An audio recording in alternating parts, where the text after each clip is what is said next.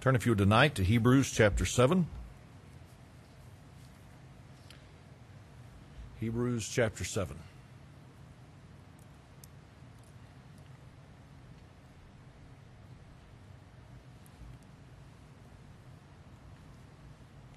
Let's go to the Lord in prayer. Father, we do thank you for the day. We thank you, Lord, as it's already been mentioned, that we could be back in your house tonight. I thank you for the song that was just sung and the reminder that it was. God, I do pray that you'd help us to uh, be the individuals who would go wherever you would lead us. God, that we would be obedient to whatever you would call us to do. And God, I pray that you'd use this message to speak to our hearts tonight, that it'd be a help, that it'd be a blessing, and God, that it would be a, a good reminder for us. I pray these things now in Jesus' name. Amen. Well, tonight I want to begin by talking about something that I am confident I have talked about in times past. I am sure that I have done this, and you know this to be true, what I'm about to mention. But that is this that as we go throughout our daily lives, we have a tendency to get used to things. Have you, have you ever noticed that about yourself? You have a tendency to get used to things. And as a result of getting used to things, you begin to take things for granted. Have you ever been guilty of that? We've all been guilty of taking things for granted. We can reach a point in our marriage where we take our spouse for granted. We can get to a point with our family that we take our children for granted or the children take their parents for granted. If we're not careful, we take our jobs for granted. We take our financial prosperity that all of us in this nation enjoy, whether we feel like we're too prosperous or not. We begin to take that for granted. We can take our health for granted. We can take our freedom for granted. And the list can go on and on and on.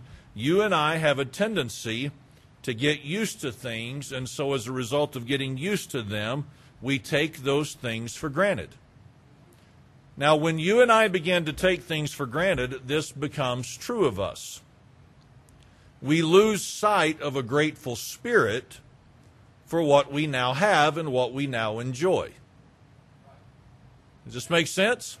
I, I don't need a big rambunctious response, but I, I do want us to, to let me know if this makes sense or not, okay? You get used to something, so you begin to take it for granted, and as a result of taking it for granted, you're no longer as thankful for it as maybe you once were or you now need to be.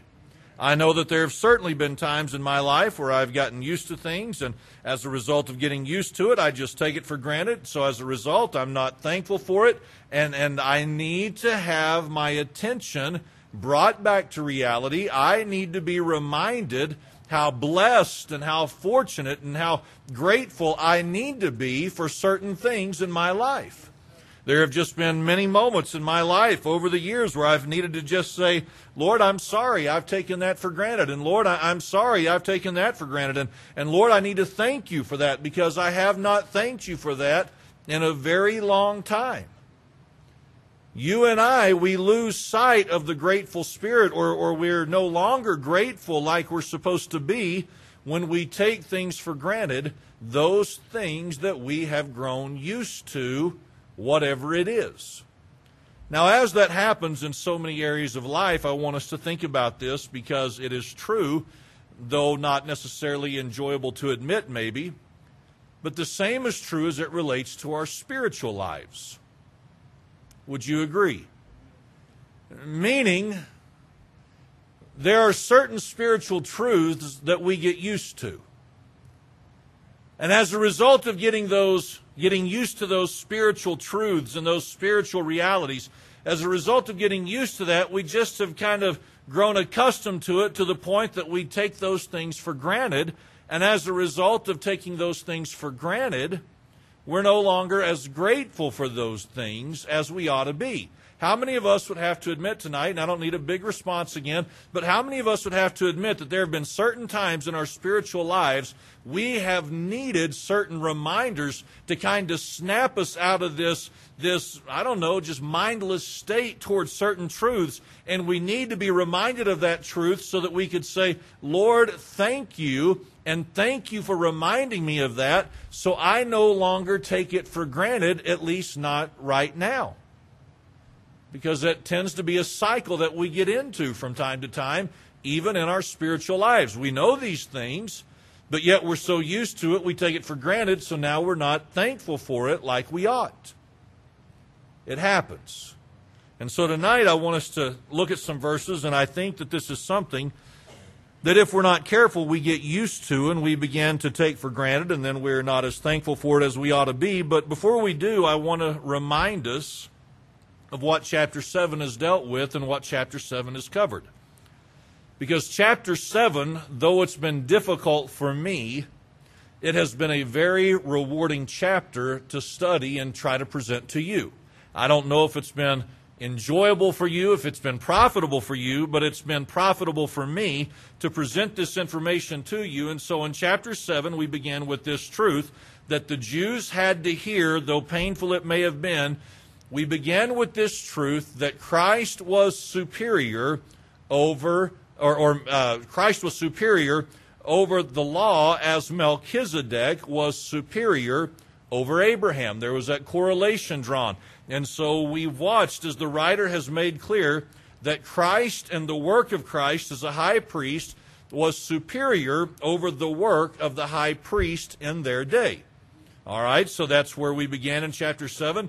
Then in chapter 7, verses 18 and 19, we watch as the writer said that the law or the old manner of ways or the old uh, customs that they had been disannulled or they had been abolished because the old covenant or the old commandment it was now weak and unprofitable because the law made nothing perfect okay the law could not complete the spiritual need that was necessary or that was present in the life of man but only that which God could do through Christ could the the completion come the completed spiritual work that was needed in our life be done and he said in verse number 19 by which we draw nigh unto God so, through the work of Christ, men and women and children who call upon Christ are able to have a close and personal relationship with Him. That is something they were not able to have under the Old Testament law. There was always a measure of distance kept between the child of God and God Himself. And so then last week, as we looked in verses 20 through 25, what we discovered was this. In verse number 25, a very powerful verse, he said, Wherefore he is able also to save them to the uttermost. That meant completely and entirely those that come unto God by him, seeing he ever liveth to make intercession for them. And so the writer reminds them that Christ is able to save completely and entirely. But in verse number 24, this is what we looked at. He said, But this man, because he continueth ever, hath an unchangeable priesthood. And so what the context reminded us of is this is the work of Christ is an unchanging work. Though it once lied in the hands of the high priest to do the spiritual work on behalf of the people, the work of Christ had now come, and that was an unchanging work, and nothing would replace it. So I tried to remind us last week that the work of Christ 2,000 years ago is still in effect today, and it will always be in effect. The only way that a person will ever be saved is by coming to God through Jesus Christ. It's just an unchangeable work that cannot change, that will not change, and we do not have the right to try to change it ourselves or to try to alter it. So, that all being said, in verse number 26, I want to begin looking toward the middle, okay? I, want us to look at what the writer has to say about Christ. What I'm about to say, I understand, is not anything that is new. You will not leave here tonight, most likely, and say, Well, I didn't know that about Christ. But it is a good reminder for you and I to, to think on who Christ is and what Christ was as he lived on this earth. So notice what he said. He said in verse number 26 of Christ, Who is holy? Who is holy? What did he just say Christ was? He said Christ was holy. When Christ lived on this earth, when Christ dealt with men, as Christ moved about and interacted with mankind, he said Christ was and Christ is holy. So, what does it mean whenever he said Christ is holy? It means this to be free and undefiled by any and all sin. to be free from any and all sin, and to be undefiled by any and all sin. Can you imagine for just a moment what that must look like? Think about your life for just a moment as I think about my life for just a moment. As much as I'm supposed to strive to be holy because He is holy, here is what I know of my life. I am far from true holiness.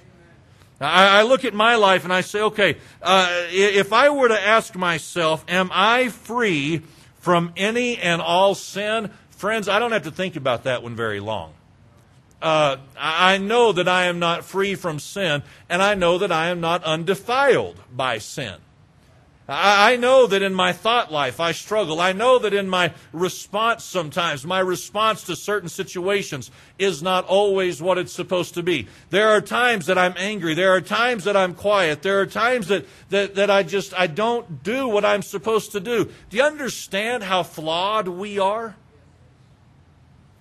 You and I are flawed individuals. And yet, when Christ came to this earth and he dwelt among men, let's listen to this. When Christ came to this earth, he never one time did anything that he was not supposed to do. There was never a time in which he said to his disciples, guys, I shouldn't have said that. I apologize. There was never a time in which he, he was in a situation and he did something and he said, man, I, I'm so sorry. I'm going to have to get forgiveness of that one. There has never and there was never a time where Christ made even the slightest of mistakes or sins. He was free from any and all sin. He was not defiled by anything. Think on that. We'll see this more in just a moment, but that stands in a pretty sharp contrast to mankind. He said next in verse number 26 not only was he holy, he said he was harmless. He was harmless. Now, I don't know what you think of when you think of the word harmless. I know what I think of. I think of something like this well, not scary. He wasn't dangerous, he wasn't someone who was going to hurt you. But it's interesting how the word has changed over the years. The word harmless in this context would mean this to be innocent or free from fraud or guile. To be free from fraud or guile. Now, what exactly does that mean? Well, I, I, think if you're a student of the New Testament, here's what you would remember and here's what you would discover is that even in the days of Christ, there were religious shysters. There's, were, there were con artists. There were men who would promote themselves to be certain things, and yet they were not what they claimed to be. Now, when you think about the ministry of Christ, here is what the writer declares is that Christ is everything he said he was. No matter the accusation that one may bring against him, the accusation would be proven false. No matter the charge that someone may bring against Christ, if it was a false charge, if it was a false accusation, it would be proven to not be so. See, there were so many people in their days who would again scam people, who would con people, who would take advantage of the gullibility of people. And yet with Christ, he was everything that he and others said he was he was free from all kind of guile. He was free from any kind of fraud. The ministry of Christ was genuine. It was authentic. It was real. That's good to know. It's good to be reminded of. He said next in verse number 26 not only was he holy and harmless, he was undefiled. Somebody says, Isn't that like holiness.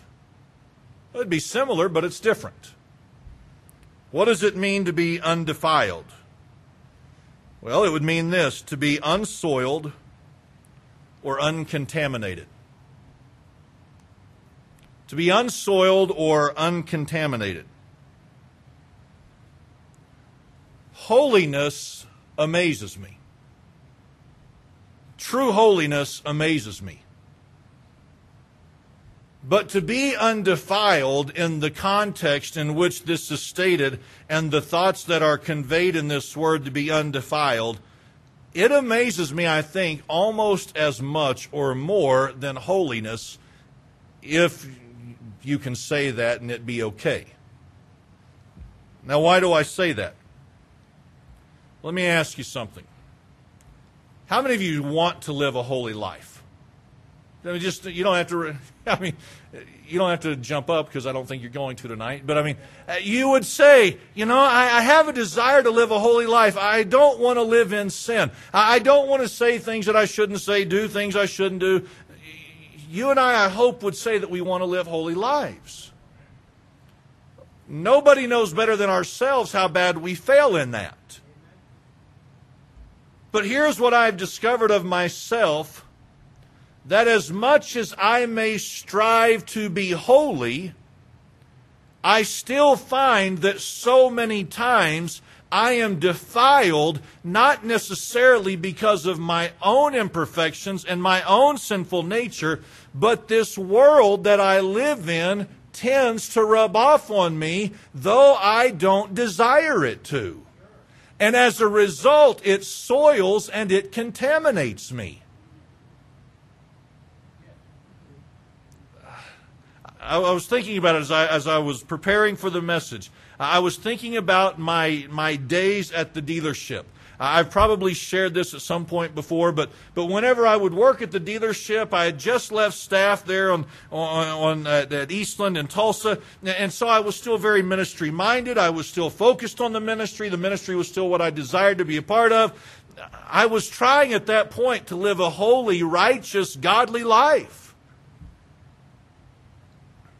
I would go to work and just the profanity that you would hear all day long. I, didn't want to curse. I, I didn't want to use that kind of language. But I would have these words run through my mind.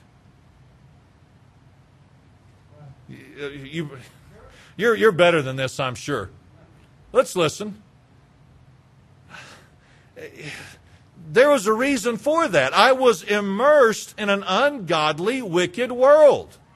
And so as a result, it would contaminate and it would soil and it would defile. And so there would be times, I mean, that's not how my mind was working. That's not what my mind was wanting to think about or to do. But yet I was so engrossed in all this filth and this garbage. I never used the language out loud, but there would just be these moments where words would cross through my mind and I would think, where did that come from? It came from the sinful world that I was a part of. And I would have to say, Lord, please forgive me for even letting those thoughts come through my mind. God, you don't know, God, you know that I don't want to think that way, that I don't ever want to respond that way. And, and I had to work at that.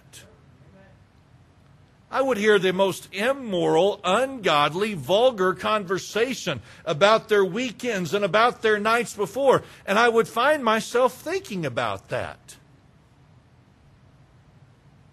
Now, think about this for just a moment. The world was no less sinful in the days of Christ. There was all the sin, there was all the filth, there was all the profanity, there was all the immorality, there was all the vulgarity. Everything that you and I deal with today, it was present in the days of Christ. And yet it never contaminated or soiled Christ. So, as a result of all the filth that he would have been surrounded by, because he lived in a godless world like you and I do, he never once had a thought run through his head where he said to himself, Now, where did that come from?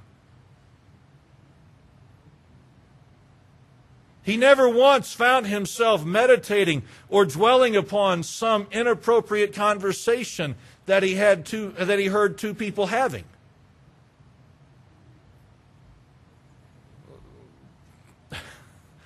Think about this. If you could somehow make yourself undefiable by the world that we live in, how much easier would it make life? How much more enjoyable would it make life? It would make, I mean, okay, I'm just going to speak for myself. I think it would make life far more comfortable and far more enjoyable because it'd be like, yeah, it doesn't bother me. Because, see, you hear people say things like this, oh, that doesn't really bother me. And what that means is they're not smart enough to know that it bothers them. Because when we are immersed in it, when we are around it all the time, it rubs off on us. And there are times we just need a good spiritual bath. We just need a good spiritual cleansing. And we need to say, Lord, you know that I don't want to think that way. I don't want to act that way. I don't want to live that way. And that is a prayer that Christ never had to pray to his Father. He was undefiled. Notice what he said next. He said of Christ that he was separate from sinners. He was separate from sinners. Well, what does this mean? Well, we know what it does not mean. We know that he did not shun or isolate himself from sinners. The accusation that was brought upon Christ is the, is the fact that he hung out with sinners and he associated with sinners. So we know that it was not a statement that he separated himself from sinners and he would not have contact with them, but here's what the idea would be is that Christ lived in a different world than the sinners because of who Christ was.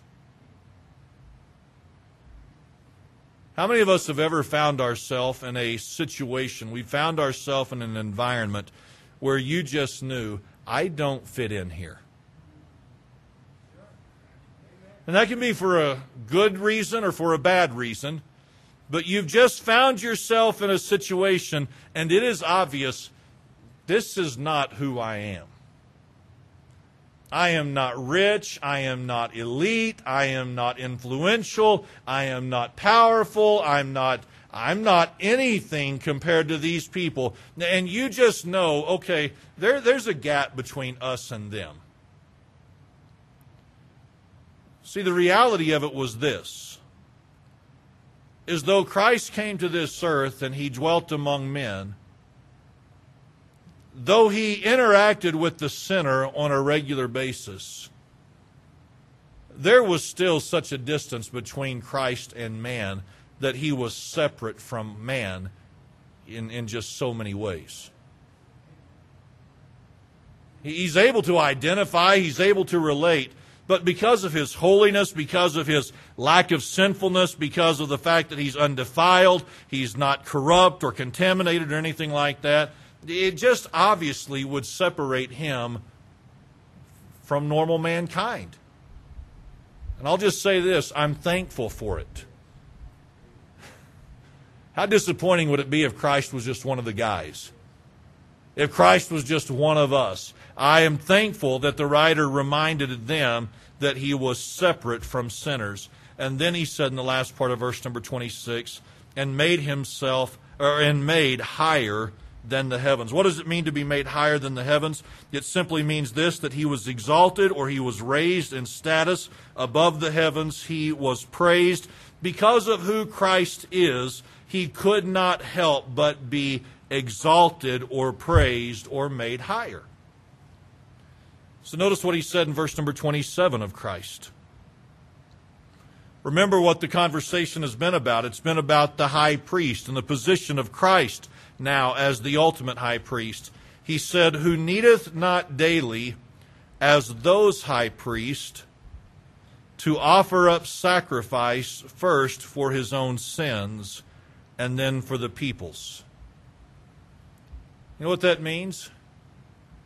It means this the writer was reminding the Jews, you know how it was under the Old Testament law? You know how it was under the Old Covenant? Before the high priest could offer up a sacrifice for your sin, you know what they had to do? They had to sacrifice something on behalf of their own sin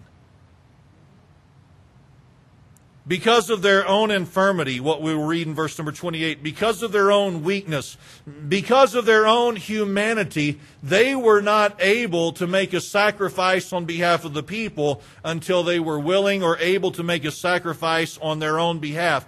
But he said of Christ, because he was holy and harmless, undefiled, separate from sinners, and made higher than the heavens, Christ didn't have to do that.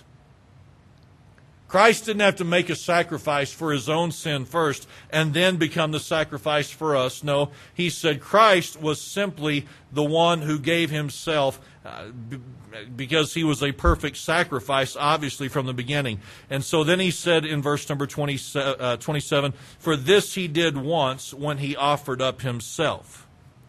Verse number 28 For the law, that being the old covenant, the old system, for the law maketh men high priests which have infirmity. See, the Levites became the priests because that's what the law dictated. But they had weaknesses, they had infirmities, they had shortcomings. But the word of the oath, the covenant that was given, which was since the law or after the law, maketh the Son who is consecrated forevermore.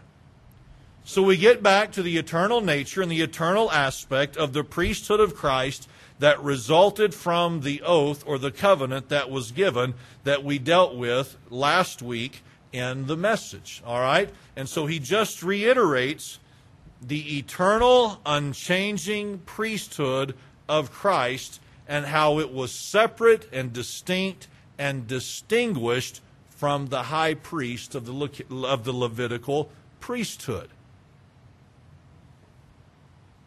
So, are you reminded of all this? Who is Christ? He was holy, he was harmless, undefiled, separate from sinners, made higher than the heavens. And this is what the writer is telling the Jews, whether they accepted it or not. All right. So we hear all that and we're reminded of it. Verse number 26, go back to it for just a moment. He said in the first part of the verse, watch just, just watch this statement. For such an high priest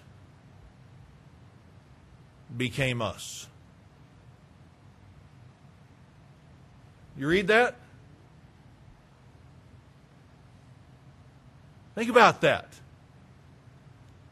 For such an high priest became us. What does that mean? It means this that Christ, who is all this,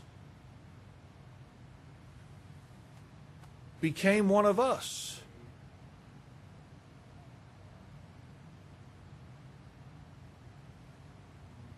Oh, I know, Brother Kyle. Oh, I know. I know we know. And that's the problem.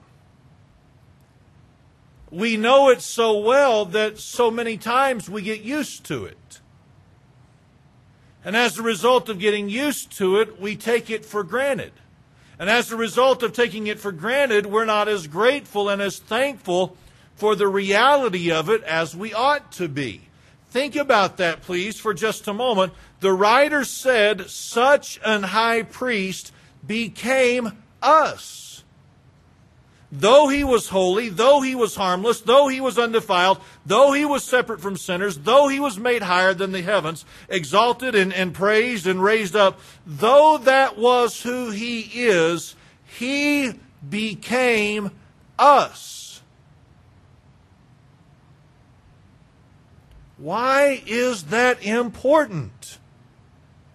It is important because if you consider the context of the chapter, had Christ not become us, we would still be under an Old Testament covenant, an Old Testament law that was limited in its scope to meet our spiritual needs. Had Christ not became us, we would still be living in a religious system that was incapable of saving us to the uttermost. Now, I can see this isn't going to excite some of us, but that's going to be between you and the Lord, okay? How. How would you like to know that tonight it still wasn't quite fully finished? Now, there's still work to be done. Though we've done something tonight, we'll have to do something again next week. Though the sacrifice has been made today, uh, we'll have to come back again next week and we'll have to present another sacrifice and another offering. I mean, uh, would, would that thrill you to think that we were still only partially getting the job done spiritually? I don't know about you, but for me, I need to be reminded thank God that Christ came and became us so that I could be saved completely and entirely and not limited in its ability, the work of the religious system to meet my spiritual needs. Boy, I need to be reminded of this. Because it reminds me that because of the completed work of Christ, not only am I able to be saved to the uttermost, but I am able to draw nigh unto the Lord.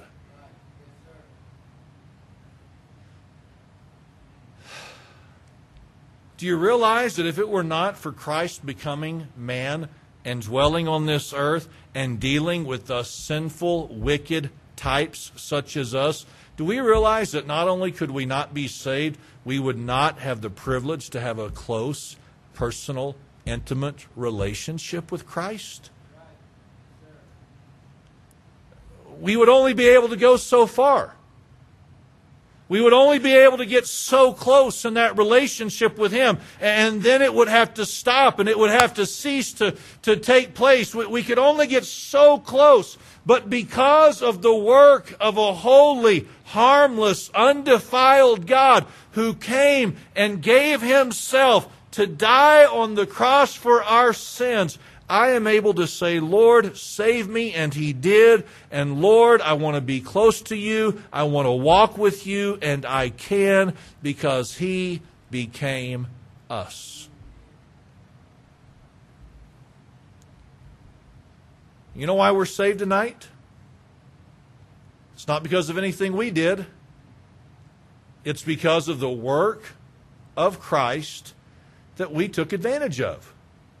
Verse number 25 Wherefore he is able to save them to the uttermost that come unto God by or through him. You are saved, if you're saved tonight, because of what Christ did for you. And however close your relationship with God is tonight, it's not because of you entirely and solely. It is because of the work of Christ that you're able to be close to Him. Now, all I'm trying to do tonight is just to remind us of the wonderful work of Christ on behalf of mankind.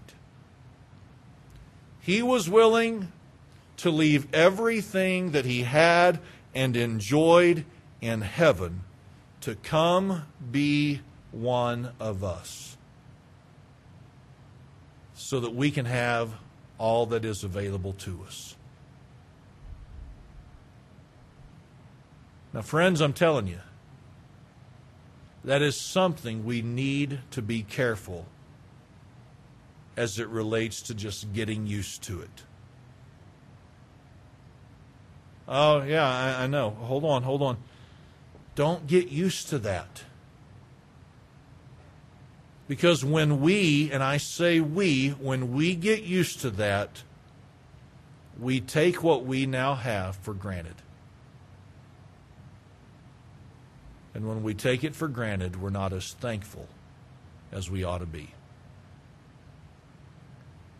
I'd like to ask you something this evening. I don't want any kind of response. I just want you to consider the question this evening. When was the last time you said, Lord, thank you for saving me? And I don't mean in your prayers when you are praying and you said, Lord, thank you for this, thank you for this, thank you for this, thank you for this, and thank you for saving my soul, thank you for this. Saving Because you know how sometimes we're not really mentally engaged in what we're saying? I feel alone in this right now. But you know, sometimes in our prayer life, we're not really as engaged in the process as we should be. Let me ask you, when was the last time it just kind of amazed you that out of all the people in the world who have a personal relationship with God through Christ, you're one of them?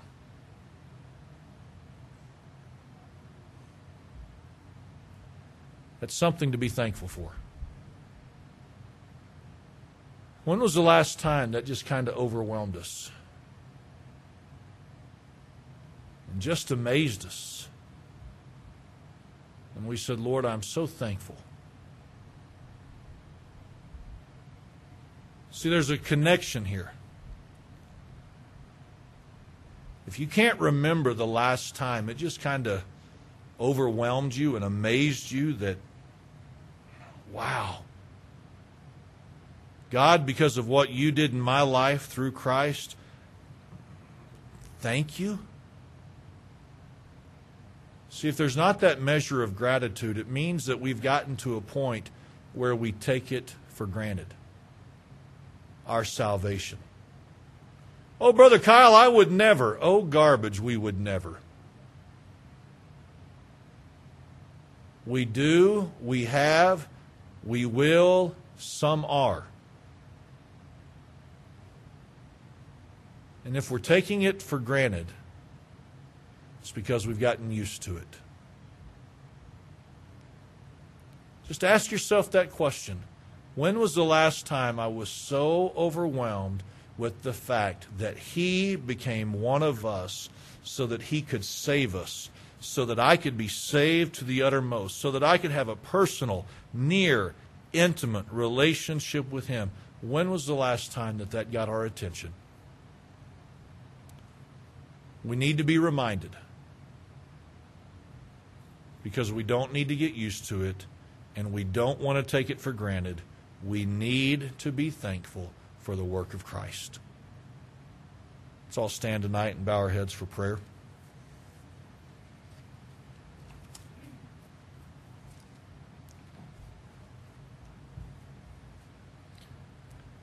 Father, as we come to you this evening, Lord, I thank you for the reminder that the writer gave to his fellow countrymen, the fellow Jews there that uh, would need to hear at that time the, the holiness of, of you and the just the amazingness of who you were as you walked on this earth, Christ. I thank you, Lord, for the reminder that he gave them because it serves as a great reminder to us tonight. Lord, I know that as I studied, as I prepared for the message, I needed the reminder because I have gotten used to it and I have taken it for granted, and I'm not as grateful as I ought to be. And Lord, there may be some in here this evening who would have to admit they've been guilty of the same thing. They've gotten so used to your work, they've gotten so used to what you accomplished in their life that they take it for granted now. They don't really think about it, and they don't express much thanks for it. God, would you remind us tonight how blessed we are to have the completed work of salvation available to us. I pray these things now in Jesus' name. Amen.